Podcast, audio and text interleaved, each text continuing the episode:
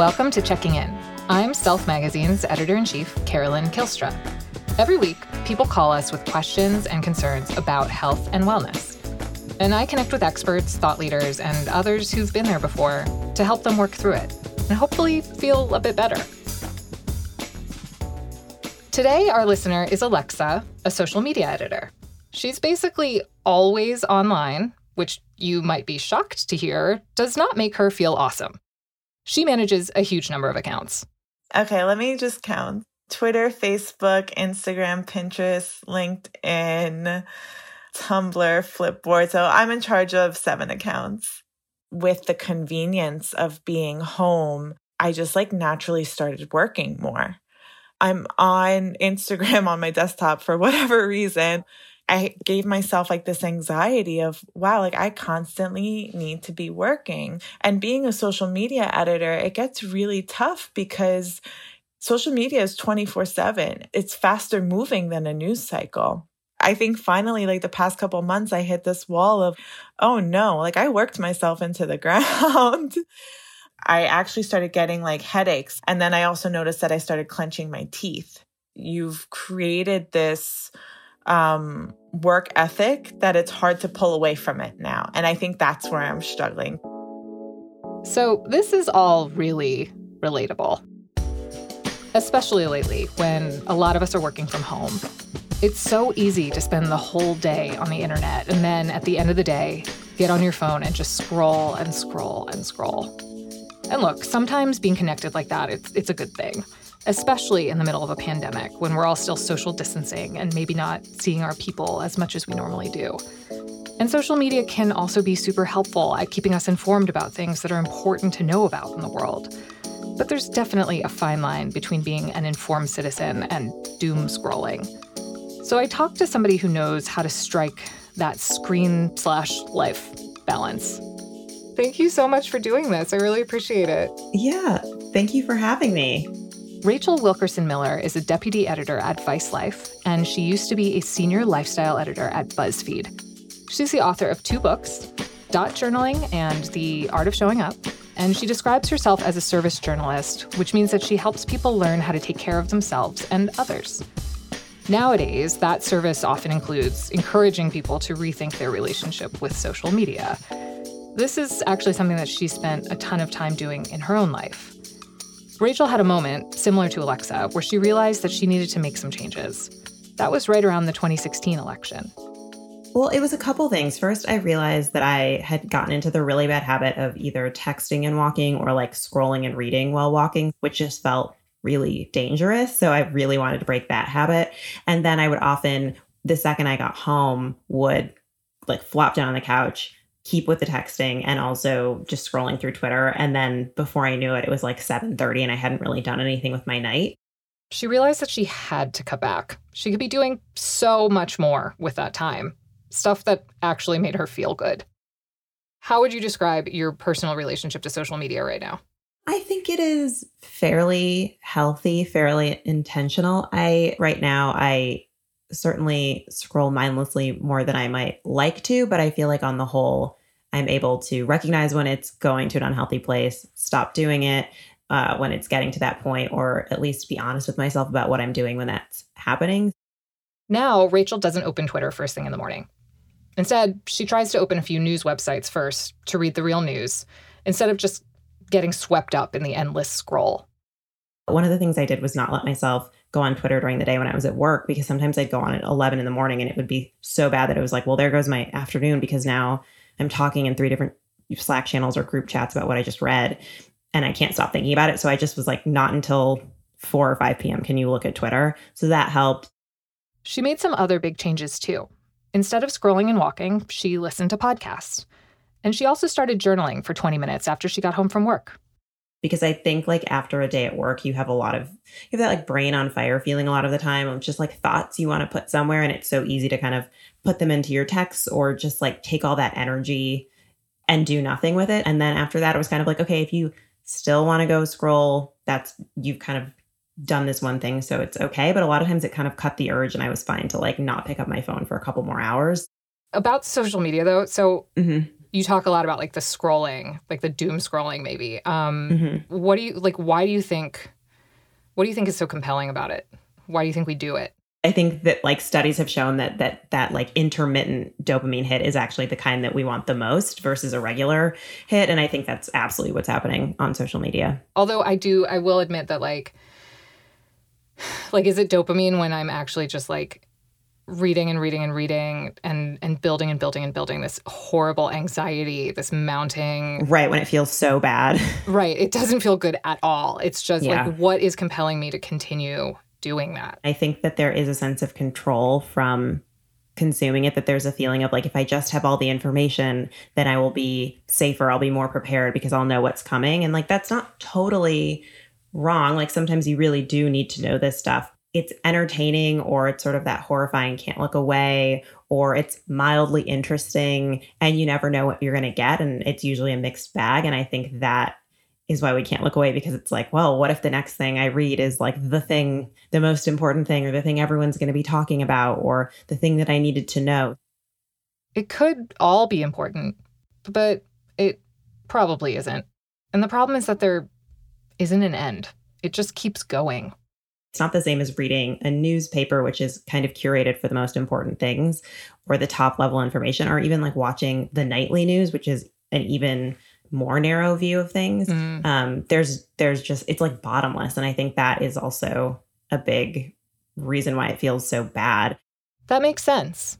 But for alexa who wrote in asking for advice it's her job to stay on social media.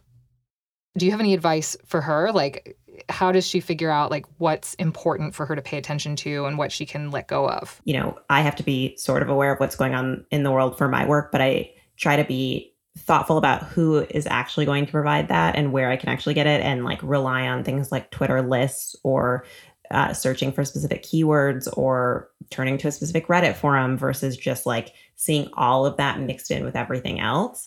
Um, because I think so often we go to a platform with the best of intentions, like I'm here for work, but then like most of what we're doing there isn't really actually helping us with the thing we're trying to do for work, or we get so far from that Rachel says that it's important to keep your work social media and personal social media separate. What would happen if I like what would happen in terms of my job if I spent 1 hour a night on Twitter versus 2? Like would there be demonstrable negative effects? Maybe, like it really depends, but like being honest with yourself about how much you actually need to be there versus how much you are kind of using that as cover to keep doing a thing you want to do, I think is helpful a lot of people feel a duty right now to be engaged on social, to be posting things about voting and racial justice mm-hmm. and COVID. Um, mm-hmm. And there's there's a there's a real need to show up. I'm curious your thoughts on this. Like, how important is it to be using social media for good? I think figuring out like what is my role in all of this? How can I be genuinely helpful right now? What am I doing? And then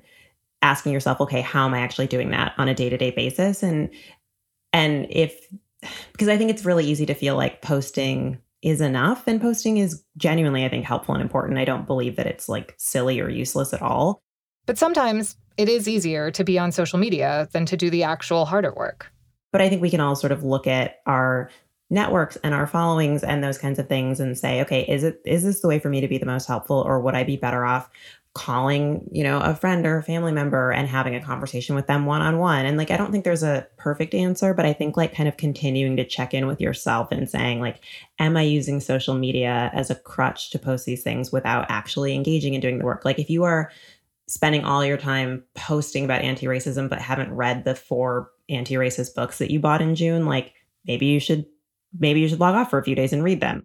And then there's the pandemic it can be hard to separate work social media use from personal social media use when it's so hard to keep your work and life spaces separate. That's something that Alexa asked about. What kind of boundaries would you recommend that she puts in place, like if your bedroom is also your office? Totally. So I actually had this at the beginning of the pandemic as well because I was with my girlfriend and we were in her studio and like it was a studio, it was really small and like we were two people like living and working in this very small space. And one of the things that we did was we set an alarm for the end of the day for six o'clock to remind us like your day is over. You stop working now. And then we put a duvet over her like it was a quilt basically that we would throw over her bed in the evening and on weekends to like visually change the space into this like cozy setup. And we would um pull the monitor off her desk and like set it up at the end of the bed.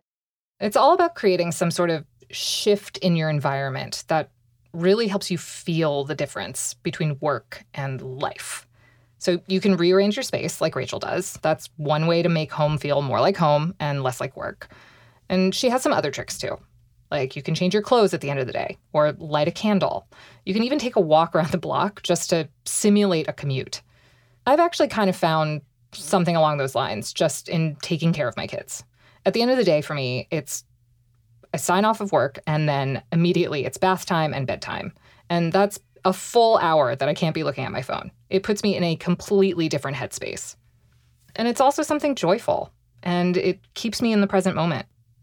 But what about after work and after dinner, even when you're just sitting around on your couch doing nothing because we're in the middle of a global pandemic and your phone is right there and it's just so easy to look at Twitter? That's my biggest weakness. That's where I have the hardest time. And and lately I've been honestly really desperate to find literally anything else in the world to fill my time and occupy my mind. Which brings me to hobbies. I really, really need one. And it kind of sounds like Alexa might too. You're very, very good at hobbies. Um, and that's something that I've always been very, very bad at. Um, so this is like selfishly, I've been excited about this conversation because I am just like, I just want you to tell me all your secrets, like how you do it. Like, how do I develop hobbies in the first place? I think that if you're not a hobby person, trying to pick up knitting or like playing a musical instrument might be way too high of a bar. And like just on every level, right? Like you have to buy things to do it. You have to either be good at it or you have to be comfortable being bad at it. Like there's so many, you have to do it regularly. There's a lot of barriers to entry there. And so I think if you can rethink the idea of having hobbies into something a little bit lower stakes, Rachel notes the difference between hobby people and activity people. You don't actually have to learn to cook or cross stitch, thank God. Being an activity person could be watching stand up comedy online or reading a book. And it also really does not have to be about self improvement, which is also a bit of a relief. It can also just be entertainment. Like it can be, you know, it can be playing cards with or a game with people or doing a crossword puzzle. Like it doesn't have to necessarily be um, like crafty or artistic or leading to something bigger. Like sometimes you just need a way to spend your time and like that's totally fine. So I'm trying to find all these different things that can like fill those little parts of my day um, mm-hmm. where I mm-hmm. have some downtime. I've been reading a lot of like trashy romance novels as like mm-hmm. a great that's been great because I barely have to use my brain and it's been really entertaining. Um, I've been mm-hmm. playing video games. I've been doing crossword puzzles. But then mm-hmm. I also have this kind of concern in the back of my head like how much am i just trying to tune out and not have to think about what's going on? And is that is that a problem? I think it's important to engage with things regularly and that's a good way to keep yourself honest. So if you are reading the news or listening to a news podcast every morning and every evening or you're staying on top of it during the day at work i don't think there's any harm in not then doing it in the evening too. Like, I don't know what the exact right amount of news consumption is for every person every day, but I think it's good to remember that like people have been getting their news twice a day in the morning and the evening for decades. And I think that's a good kind of exercise to go through is like, how much news do I personally need to be consuming and want to be consuming? It probably should be more than zero, but I don't think it actually needs to be hours of news every day. It seems like you can reach a, a sort of point of diminishing returns fairly quickly. One of the things Rachel's been doing this year is watching actually a lot of reality television. And she's never really been a reality TV person before. But now it's kind of like a replacement for Instagram. They're kind of the same in a weird way. Because it's kind of like this aspirational, but kind of chaotic and messy life that isn't mine, but feels like, I don't know, somehow relatable or something to that effect. And it's like no more, n- neither of them are more highbrow than the other. Right. Um, but, but it's for me, having something on television that is contained in episodes that has structure to it is like such a better use of my time than just scrolling endlessly. I think that we all want to be entertained. We all want to zone out a little bit. We all want to have a bit of fantasy. So whether that's a beach read or something else like quote unquote trashy, I think yeah. people need to like give themselves permission to let them like do that. Like if that's what is feeling good to you right now, you shouldn't necessarily feel guilty about that or like, oh, I could be spending my time doing something so much better. But like, I don't know, not every moment can be spent doing that stuff. It's so funny that you say that um, because literally ever since I described these romance books that I'm reading as trashy, I've been feeling bad about it. because, um, because they're not like trashy is the wrong word. It's like um, they're I don't know. Um, I've like Fluffy, discovered maybe? the subreddit. Fluffy is the better word, right? Like enjoyable, mm-hmm. lighthearted. Yeah. I've tried reading other things this year, things that I feel like I'm supposed to read, like the more literary stuff. But this is the genre that's truly just bringing me the most joy right now. And I've been going deep into the romance book subreddit, actually, and I'm getting so many great recommendations. Joy is really the word here. But there's also another hidden benefit to romance novels and reality television. It's kind of, sort of, a replacement for water cooler talk in a way, like that time that we spend with our colleagues and our friends in person that we just aren't really getting these days. And truly, nothing replaces face to face connections, of course, but this can help fill the void, at least like I could see Twitter being that office gossip if you let it become mm-hmm. that. And like how yeah. toxic is that? like Yeah, I'm like all for finding other ways to to get that right now that don't feel that don't leave you feeling so empty inside. Thank you again for talking with us. This is so great. Thank you. We'll be right back after this quick break.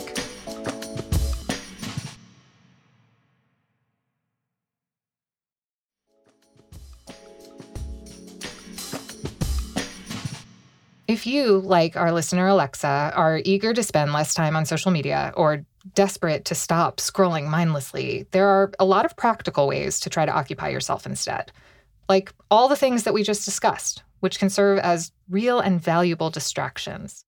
But you can also go in basically the exact opposite direction, away from distraction, and try to occupy your mind and time with something different, practicing mindfulness.